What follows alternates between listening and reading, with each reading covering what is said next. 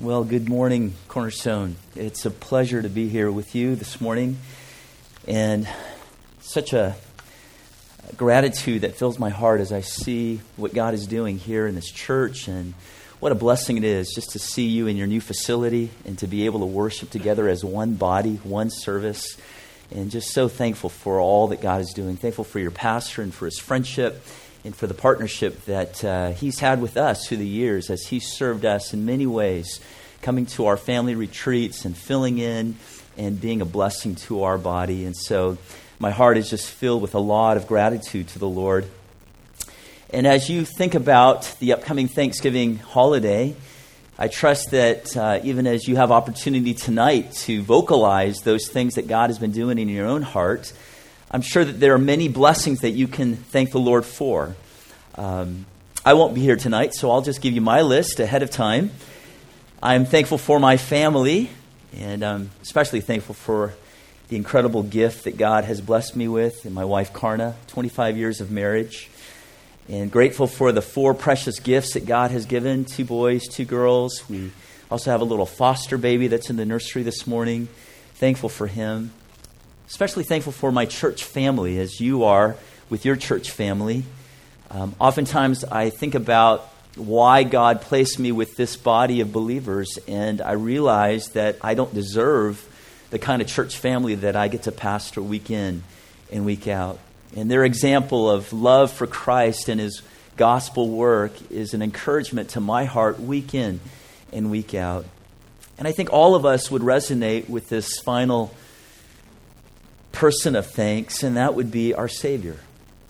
That above all, we are grateful for Jesus Christ, for the work that He did on our behalf on that cross. We're so thankful for who He is, His person. He's gracious, He's beautiful, He's glorious, He's faithful, He's merciful.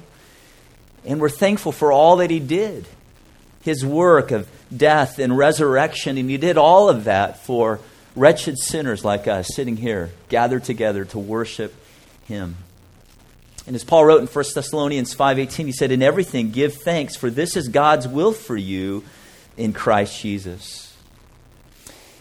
And I'm sure it's easy to be thankful when life is going well. Maybe life is going well for you right now. Marriage is doing well, the kids are staying in line, the fi- family finances are okay. In fact, they might be growing. There are no major health issues. There's no significant trials that have weighed down your life. But what happens to that heart of gratitude when God drops a trial right smack in the middle of that season of peace? How do you remain thankful even in the storms of life? These trials come in all different shapes and sizes. You might be easing back in your recliner of life, and all of a sudden, a rock comes crashing through the window.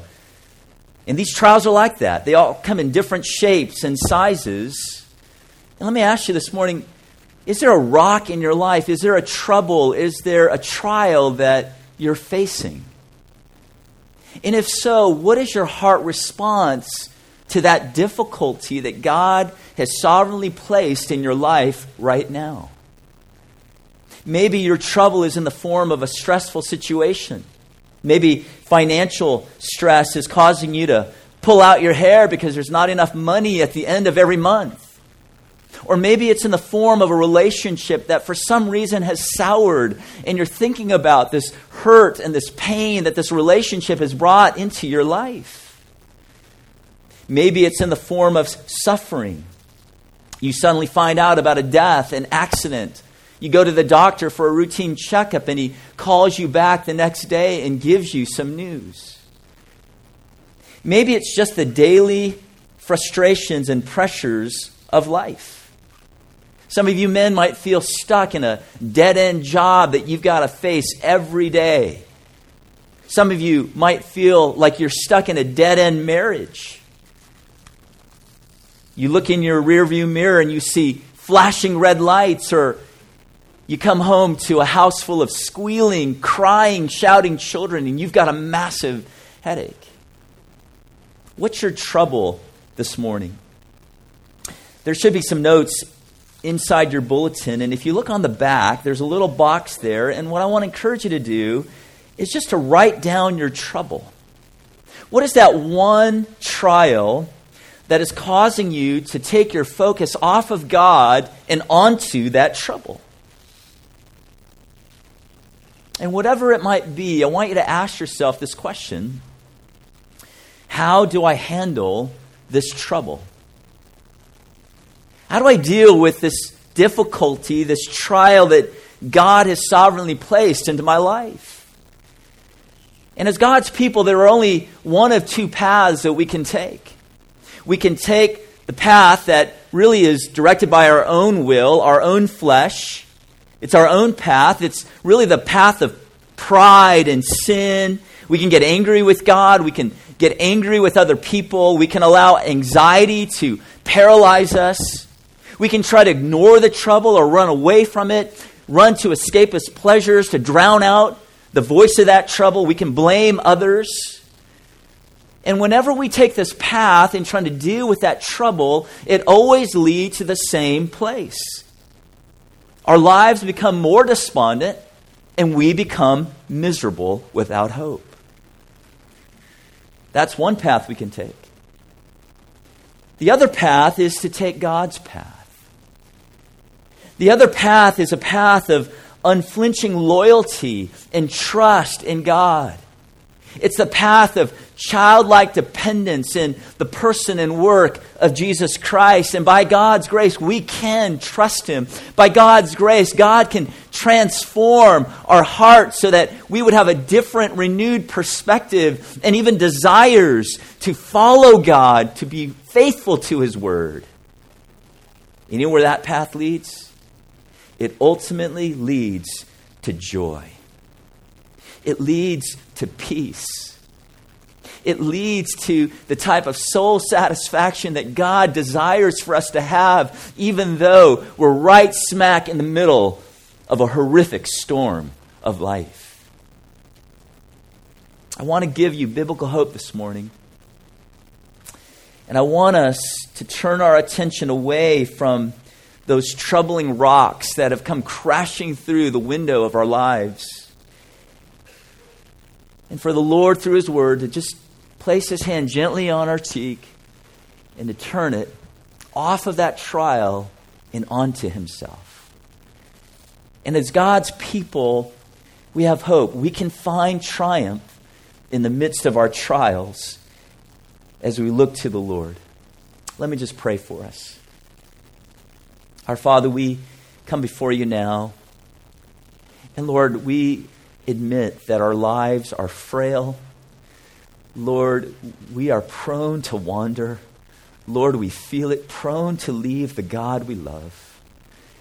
And so we ask, Lord, that you would take our heart, seal it, bind it close to you through the precious work of our Savior and through the faithful promises found in your word.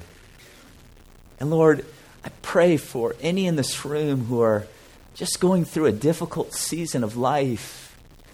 Lord, whatever it would be, God, I pray that you would meet them right in the middle of their brokenness. And Lord, that you would lift up their countenance, and that you would instill in their heart your joy and your peace. Oh God, do this. Lord, you're faithful. I pray you would do that, Lord. And may we all leave here this morning encouraged.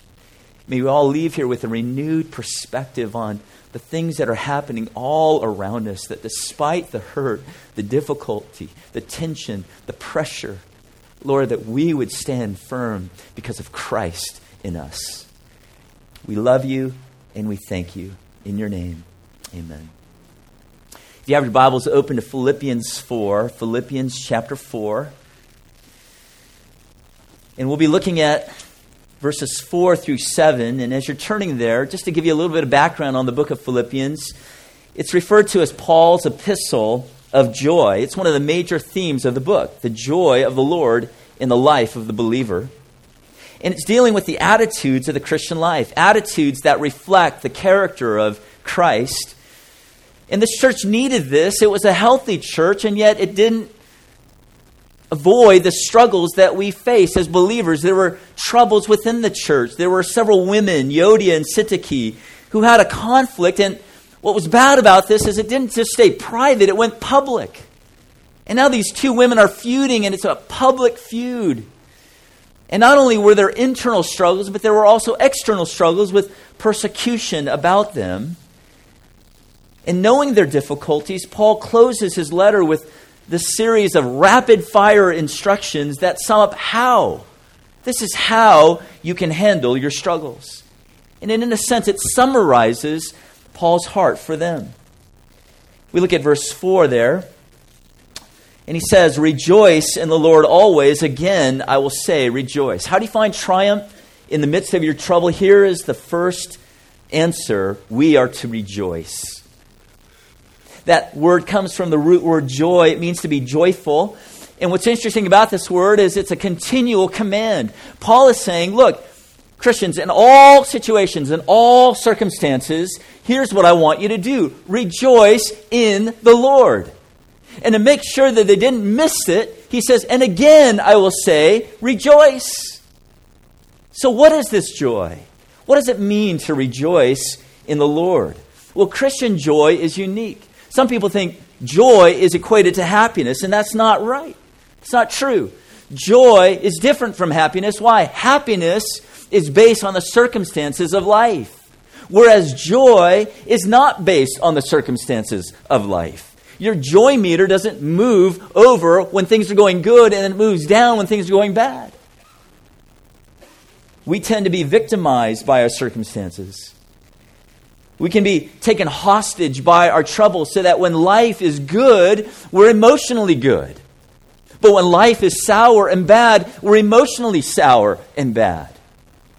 And this is not what Paul is talking about. True Christ like joy is not based on the circumstances of life.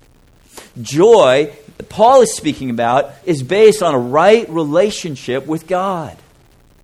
Christian joy is not affected by anything in this life. Why? Because it's rooted, it's grounded in the character of an unchanging, eternal God.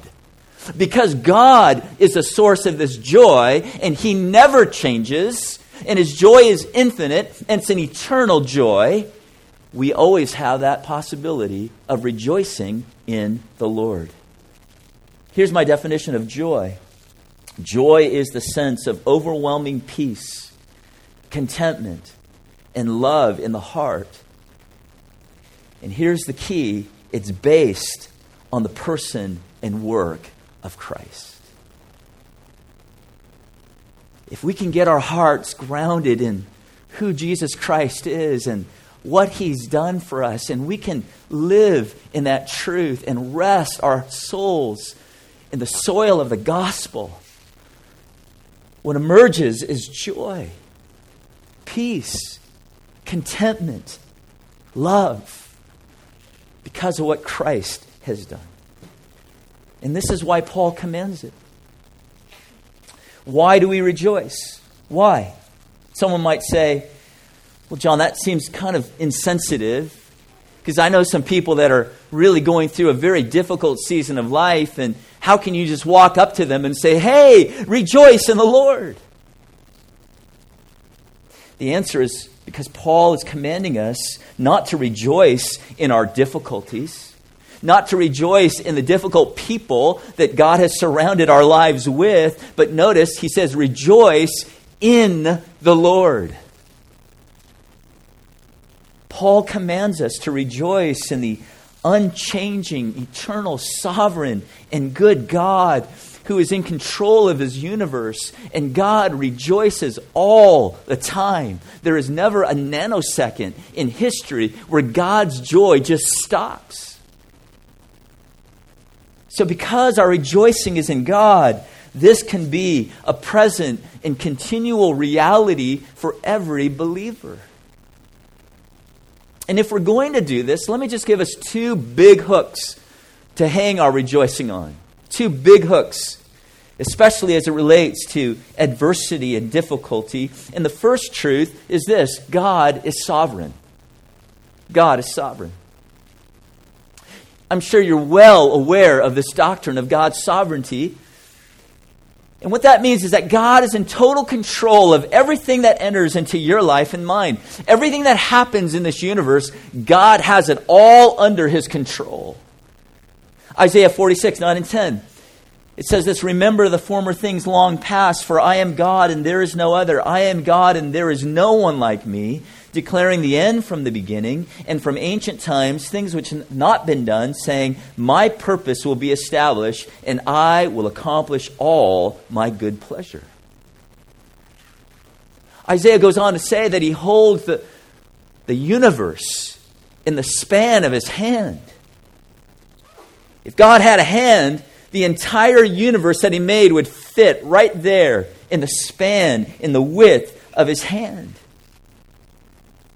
And check this out God's sovereignty is not just generic, it's not just about generalities, but he controls the very atoms and the very molecules that he made. Jesus says this very interesting statement, Matthew 10 30, but the very hairs of your head are all numbered. As I look around this congregation this morning, some are easier to count than others. But imagine that. The very hairs of your head are numbered. Who spends time in the morning counting hairs? And yet, Jesus' point is that God's sovereignty is down to the very specifics of life, even down to the number of hairs on our head. I have a friend who's a missionary to the Czech Republic and just loves the Lord, loves the gospel. And he was preparing to go to seminary. In the church where I served with him, we had a policy that any young man that was heading down to seminary needed to go down debt free. And he had school loans that he needed to pay off. And this was the summer before he was to enroll at the seminary in the fall and he's working hard, construction worker, to pay off these debts. Well, up in the area where we used to live, up in Spokane, Washington, we had these stores, this grocery chain called Safeway. I think we have those down here. And remember, they used to have those cards, those little cards, and you, you know, scan it and you get all the discounts, right? And he had one of those cards. And for some reason, that summer, the Major League Baseball team in Washington, the Seattle Mariners, had this promo.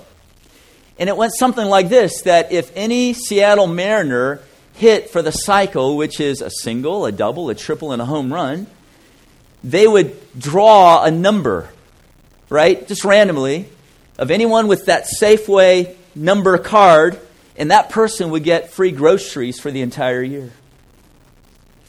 Well, guess whose number got picked? Think about all the intricate details that needed to go into this plan of God. I mean, God allowed that Seattle Mariner that summer to hit a single, a double, a triple, a home run. He's probably thinking, man, I'm, I'm a gift to baseball. He has no idea that this is being used of God to help a young man get to seminary so that he could get on the mission field. That's the kind of sovereignty our God is about. He won that promo he called Safeway and said, Look, I don't need the groceries. Can I just get money? And they said, Sure. And it was enough money for him to pay off the remainder of his school loans so that he could go to seminary that fall. That's the power of our God. And, brothers and sisters, nothing can steal our joy when we realize that every circumstance that enters into your life and mine is there not because God fell asleep, not because he turned his back for a split second, and chaos entered in. No, it's there because he sovereignly allowed it to be there. Our author Margaret Clarkson writes The sovereignty of God is the one impregnable rock to which the suffering human heart must cling. The circumstances surrounding our lives are no accident. They may be the work of evil, but that evil is held firmly within the mighty hand of our sovereign God. All evil is subject to him, and evil cannot touch his children unless God permits it. And if it weren't for this truth, our trials would hold us hostage, and we would be a people without any hope. As you look at your trouble this morning, ask yourself Can I trust God's sovereignty with this? Am I willing to just place my confidence in God's perfect, all wise, sovereign plan? That's the first big hook. It's a big one. Here's a second big hook, and it's the truth that God is good. I think the sovereignty of God would be a very frightening thing if God were not a good God. We would have a hard time trusting in this mean spirited and yet all powerful God. We'd be like little frightened children cowering at the dinner table with a father that could just explode in anger at any time. And yet the Bible teaches us very clearly that the God who is sovereign and is also our God who is good. Psalm 34 8 says, O taste and see that the Lord is good. How blessed is the man who takes refuge in him. Psalm 105 For the Lord is good. The Lord is good. His loving kindness is everlasting, and his faithfulness to all generations. This is the essence of our Heavenly Father. His heart is filled with infinite goodness, especially, especially for His children. And He's given us this incredible promise to cling to that reminds us of what He's going to do today, tomorrow, the next day. And we all have probably heard this verse, Romans 8:28. We know that God causes all things to work together for good to those who love God, to those who are called according to his purpose. What's the good? Some Christians want to believe that the good of Romans 8:28 is God, you, you're going to take away this trial. All right, so I'll just keep trusting in you, and eventually that good will come about. This trial will be removed, and I'll be happy again. And yet, that's not the good that Paul is talking about.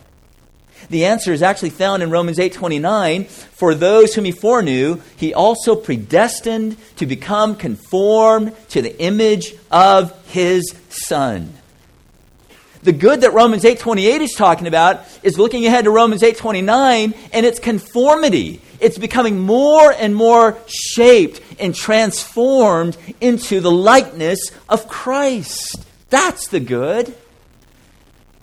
The good of God is not in our comfort, it's in our conformity to Christ. And the way God does that is He brings this transformation about through trials. Oftentimes, for believers, what stands in the way of us becoming more conformed to the likeness of Christ are those things that usually rise up from our hearts to the surface when we're in the middle of the trial. It's those idols, it's those sinful desires, it's those cravings that we hold near and dear to our heart more than Christ. And therefore, God sends a trial. And why does He do it? To get those things out of the way, to strip those competitors for our first love, knowing that good awaits us in the end. If you're a Christian this morning, you know this to be true that the greatest and most joyful moments in all of life, the greatest and most joyful moments in all of life, without question, occur when we are walking humbly with Jesus Christ. It's when we are abiding in the vine. It's when we are fellowshipping, when we're communing with Christ. Nothing compares to the joy, to the satisfaction that we have in our souls when we are walking with our Savior. And, brothers and sisters, if God must use a trial to get us there, then you know what? That's a good thing.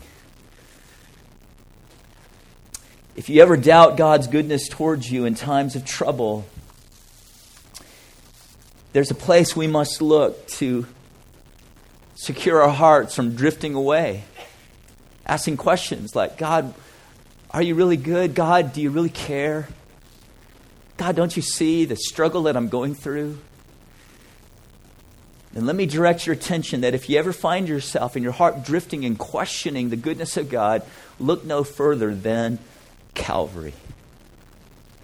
Because His grace and His love are seen at Calvary in the most exquisite, in the most deep, in the most intense manner. And Paul writes in Romans 8 31 and 32, What then shall we say to these things? If God is for us, who is against us? He who did not spare his own son, but delivered him over for us all, how will he not also with him freely give us all things? If God did the most difficult thing he could ever do, which was to send his beloved Son to this earth to take on human flesh and blood. Why? Why did the incarnation need to take place? Because Jesus needed a body in order to die. And he orchestrated sovereignly this plan for his son on this mission to die, to eventually get to that cross.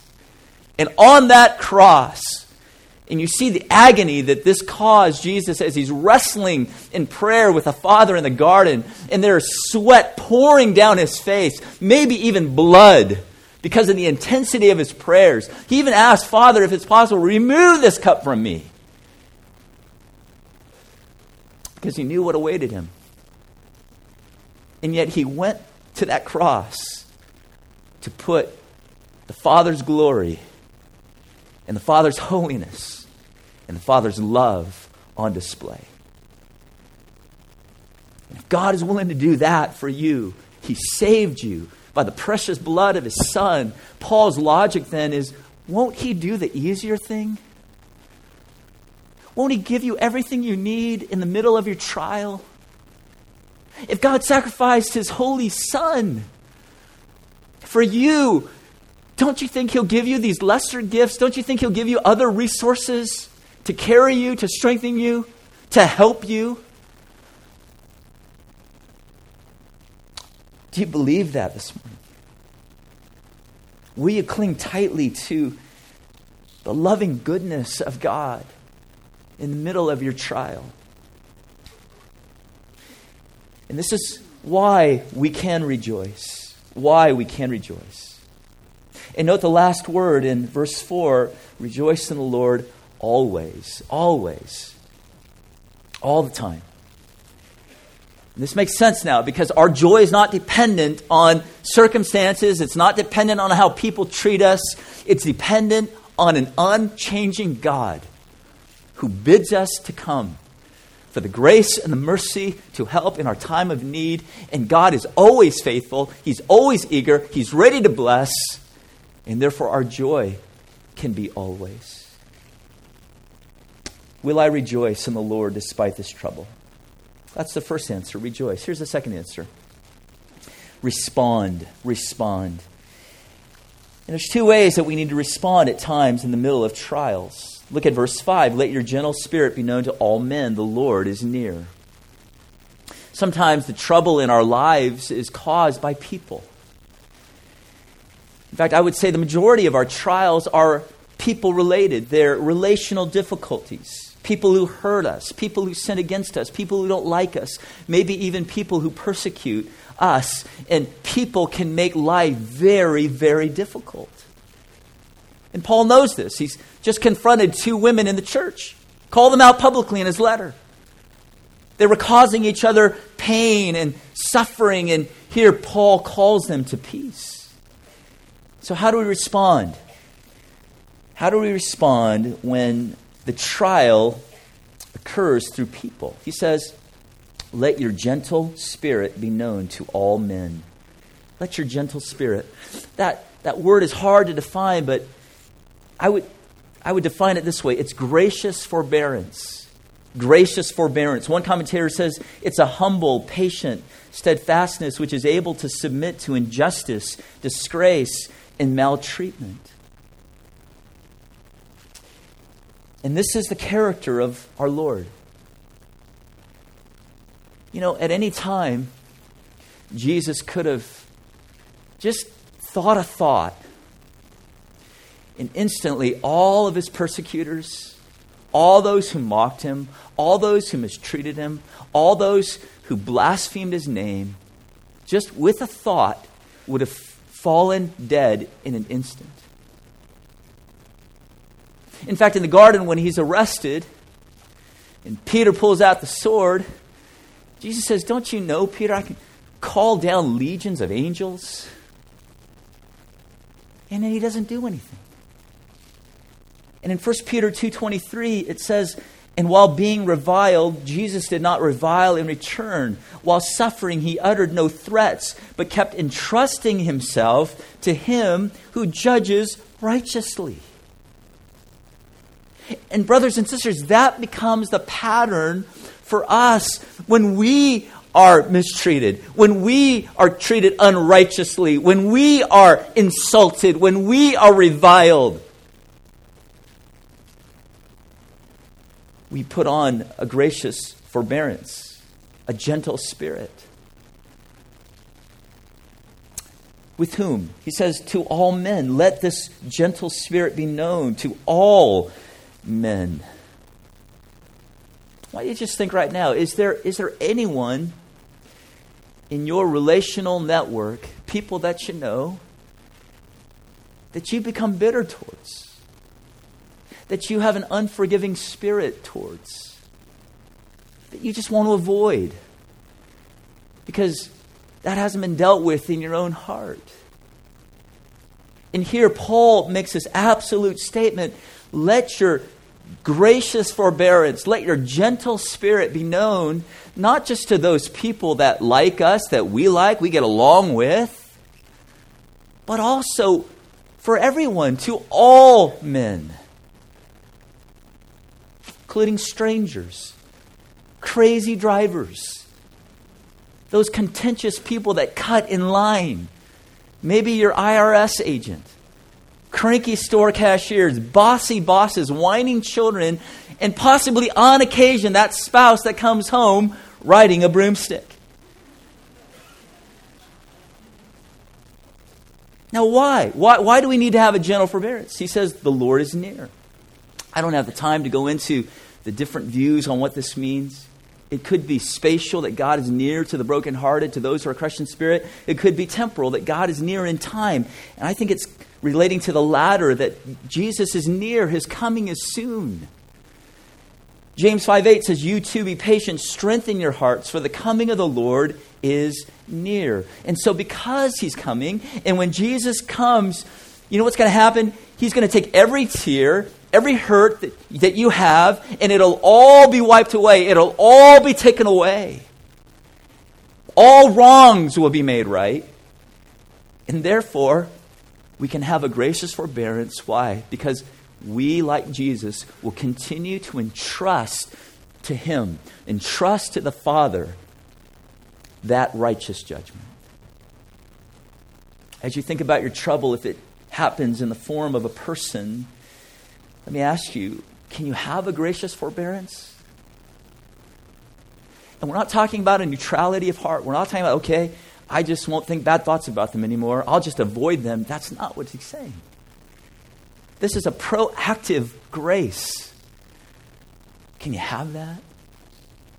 Look at the second right response to our trouble. Verse 6 Be anxious for nothing. The second way we respond to our trials is without anxiety. Do not be anxious. What is this? I want to note that anxiety is not the same thing as grief and sorrow. God grieves. It says about Jesus that he was a man of sorrows, acquainted with grief. That's not what anxiety is. Anxiety is a condition of the heart that shakes our trust off of God. It takes our confidence off of the perfect character of God and it places it in ourselves or in people or in circumstances, and that's the key difference.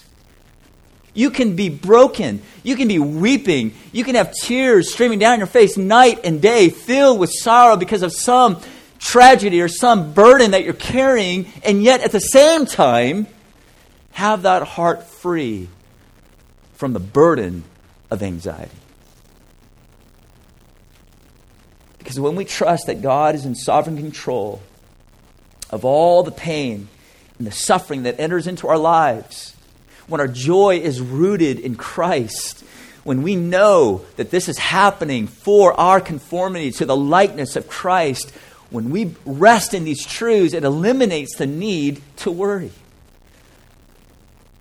And yet, I, I know, I admit that I find my life at times can be like Martha in Luke 10, who was worried and bothered about so many things.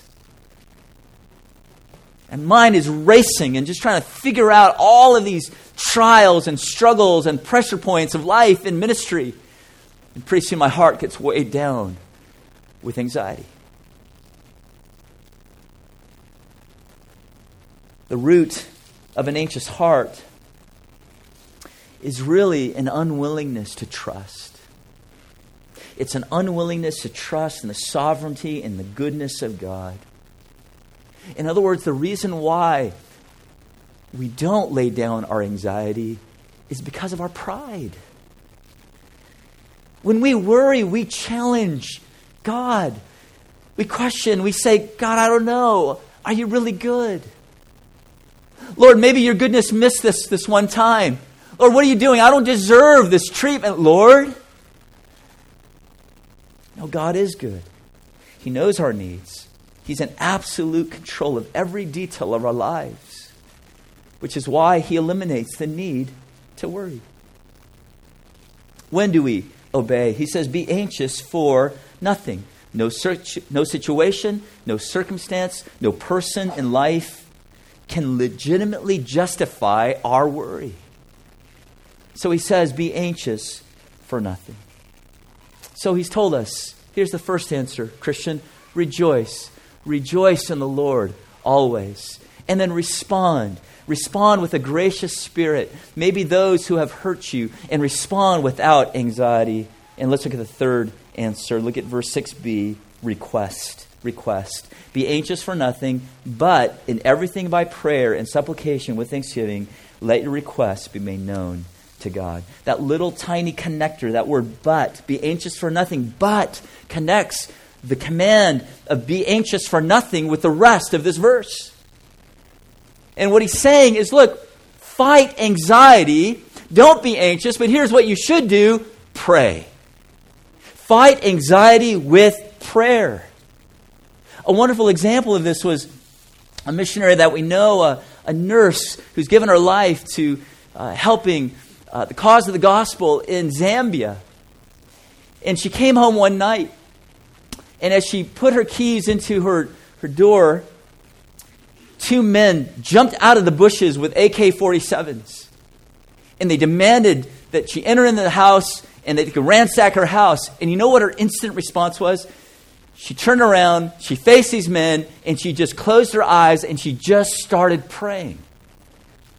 And she prayed for God's protection. She prayed for God's will. She prayed for the salvation of these two robbers. And it, show, it so shocked these men. They didn't know what to make of it, and they just ran off into the bush. And that's a perfect illustration of this verse in action. When you feel threatened, when your heart starts to stir with worry and anxiety, here's the answer just start praying.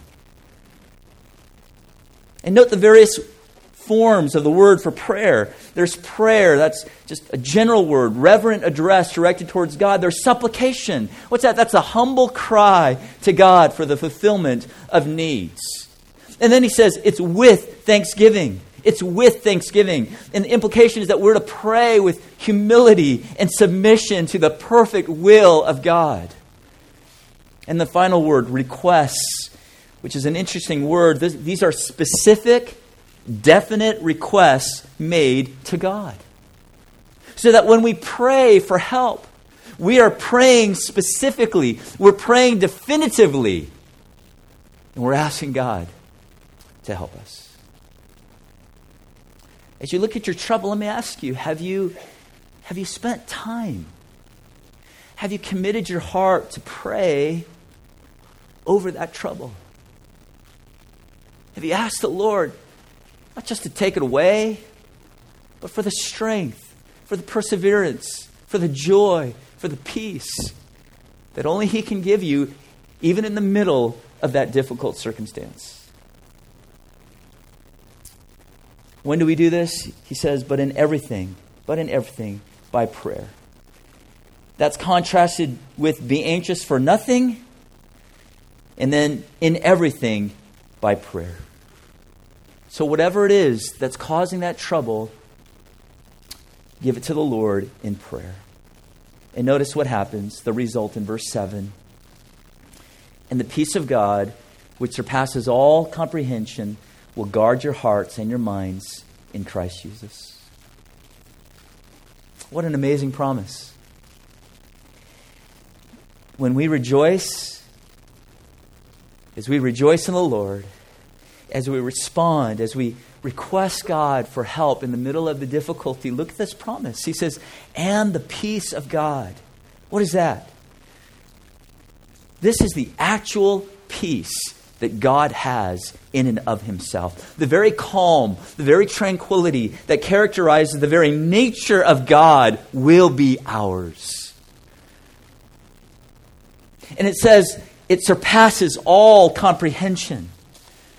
It's going to be such an overwhelming peace that we will look at it and it'll just stun us. It'll amaze us. It'll cause people around us in the middle of our difficulty as we walk in the calm and the tranquility of the Lord, the peace of God, they will be dazzled and amazed. That's what it's talking about. Back in 1999, you probably heard about this or read about this. In the country of India, there was a veteran missionary by the name of Graham Staines. His family had been there for years 34 years, operating a medical clinic for lepers, reaching people for the sake of Christ. And in January of that year, he and his two boys, 10 year old Phillips and 7 year old Timothy, went to a, a Christian camp in a remote area. But this was a dangerous area because it was populated nearby with militant Hindus. When the militant Hindus heard that the missionary and his two sons were there in their area, they came in the middle of the night. The missionary and the boys were sleeping in the car. There's no hotels that they could check into. They just slept in the car, which is a common thing. And they surrounded the car. They began to douse the vehicle with gasoline and they lit it on fire. When Graham and his two sons tried to get out, the wild mob kept them in. And as the flames torched the car, they danced and shouted. Justice has been done. The Christians have been cremated Hindu fashion. Even after the car was torched, the mob stayed for over an hour just to make sure that the missionary and his boys were truly dead. His wife Gladys and a daughter did not go on that trip. Two days after the murders, lepers dug the graves for the family, while Gladys Staines consoled them as they wept.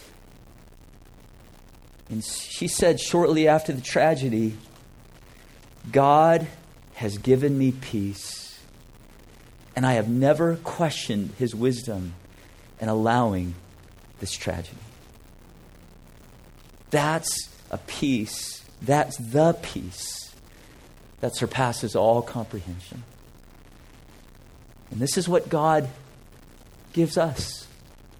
This is what Jesus promised us in John 14, 27. Peace I leave with you. My peace I give to you. Not as the world gives, do I give to you. Do not let your heart be troubled, nor let it be fearful. That's what God gives us.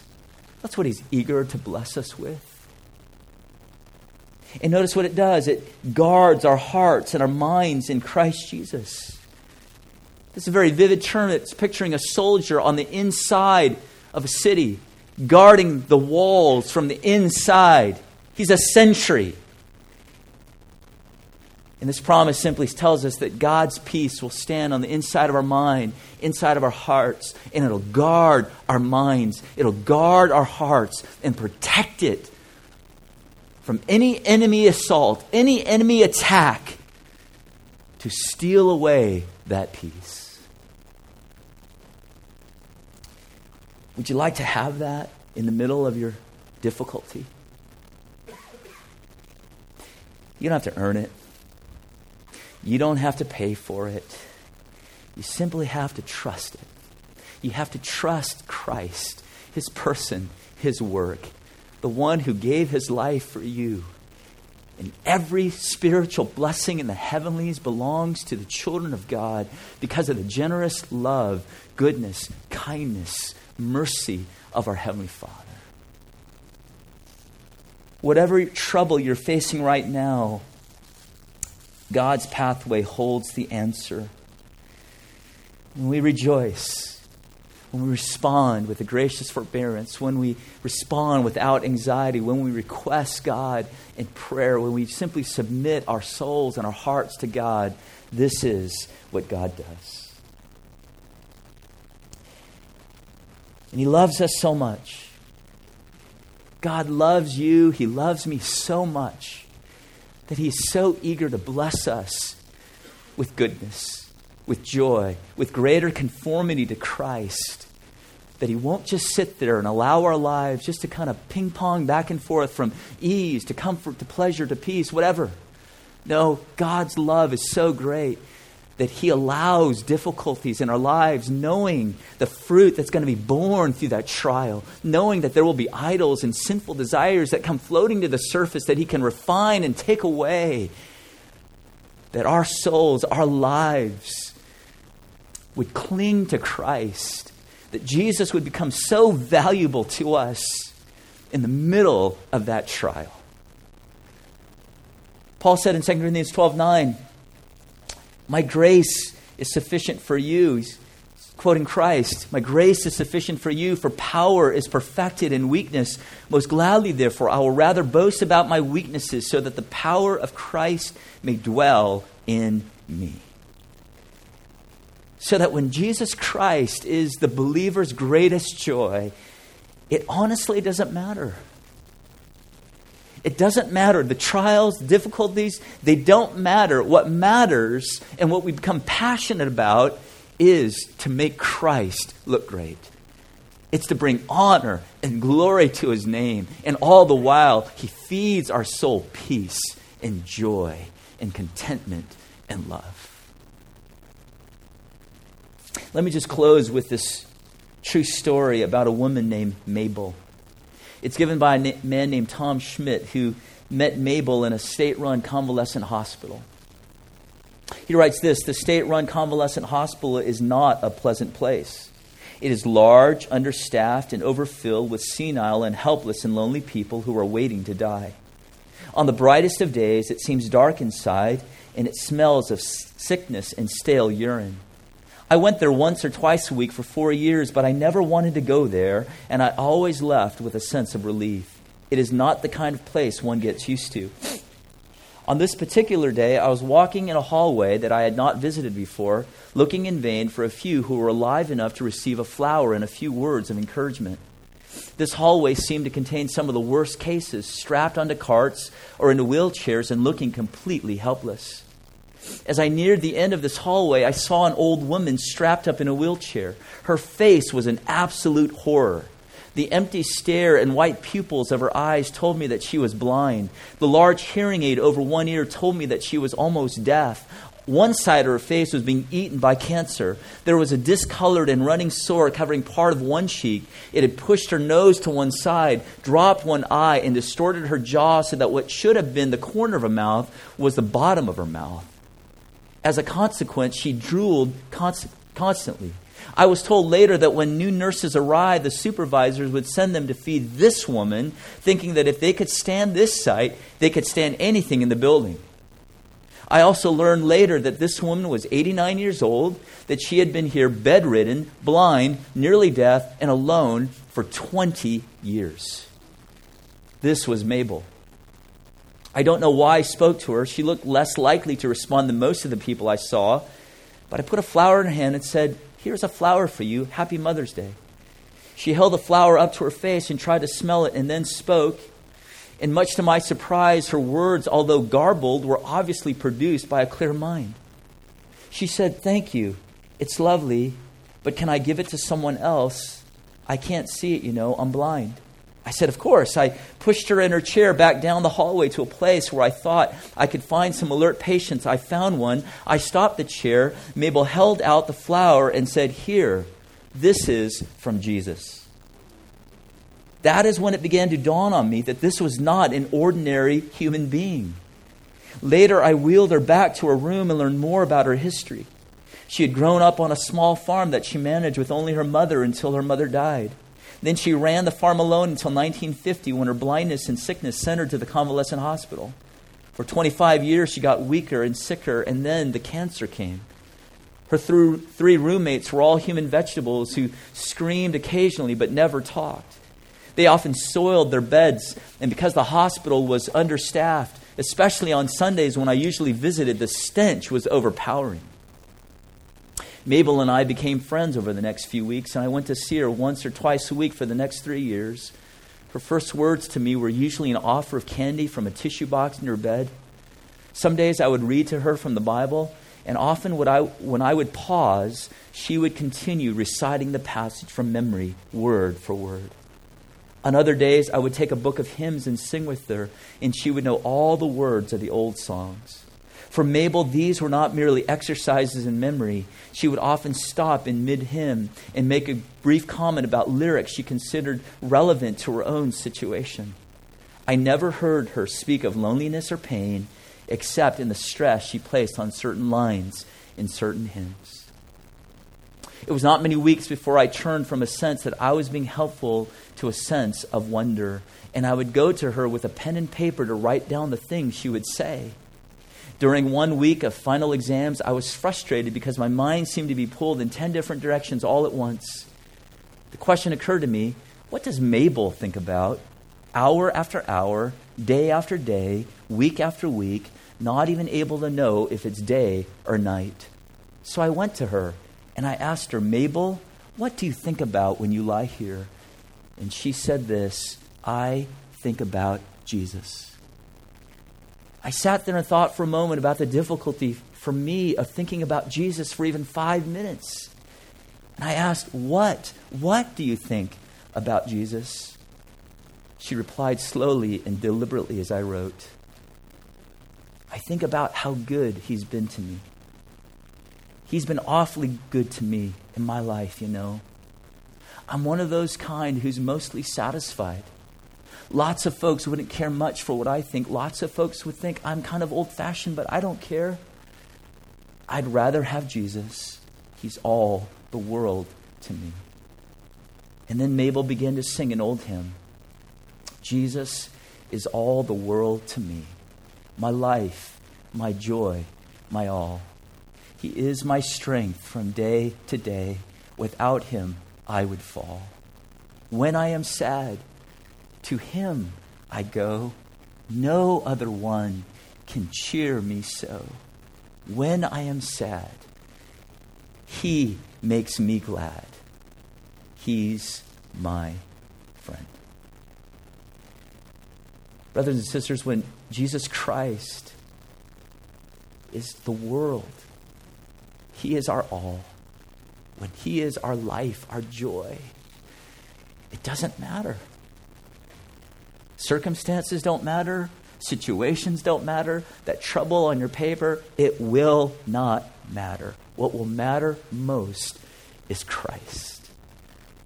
And when He is our joy, His strength and His peace will fill our hearts to overflowing.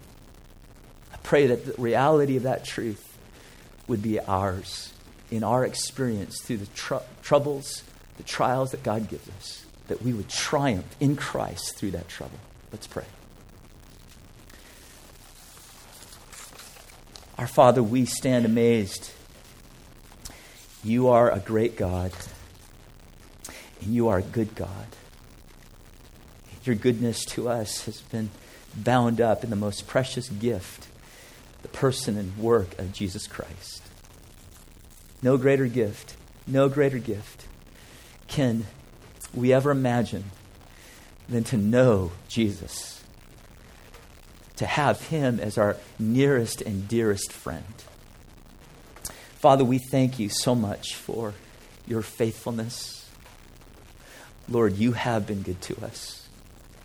You've been good to us, to those that don't deserve an ounce of your goodness, and yet you lavish us day after day after day with good and great blessings. Oh God, I pray that you would turn our hearts away from those things that can steal our joy, that can take away the contentment that we have in you. And Father, that we would be a people convinced that Jesus Christ is our greatest joy, that we can rejoice in the Lord always. And again, we will say, rejoice. So, Father, I pray that you would do that. Lord, I imagine that there are folks in this room who are just broken. Lord, whose tears have been their food day and night, who need a word of encouragement, who need their hearts just lifted up. I pray, Father, that your Holy Spirit, taking the truths of Christ and precious promises in this word, would be a soothing balm to their aching hearts.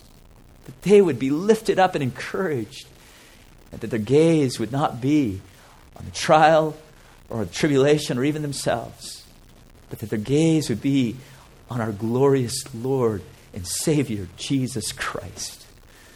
Oh God, may you do that. And Father, thank you for this church and for all that you're doing. Thank you for your many blessings upon this dear group of saints. Father, may you continue to use them for your name's sake here in this community, locally as well as globally abroad. And Father, thank you, Lord, that you've blessed us with financial means. And Lord, as we give now, we pray, Father, that our hearts would be cheerful, eager to give. Lord, may we be joyful givers. Thank you so much again, Father, for being such an great, being such a great faithful, merciful, loving, loving, sovereign, and good God. We love you and thank you in your name. Amen.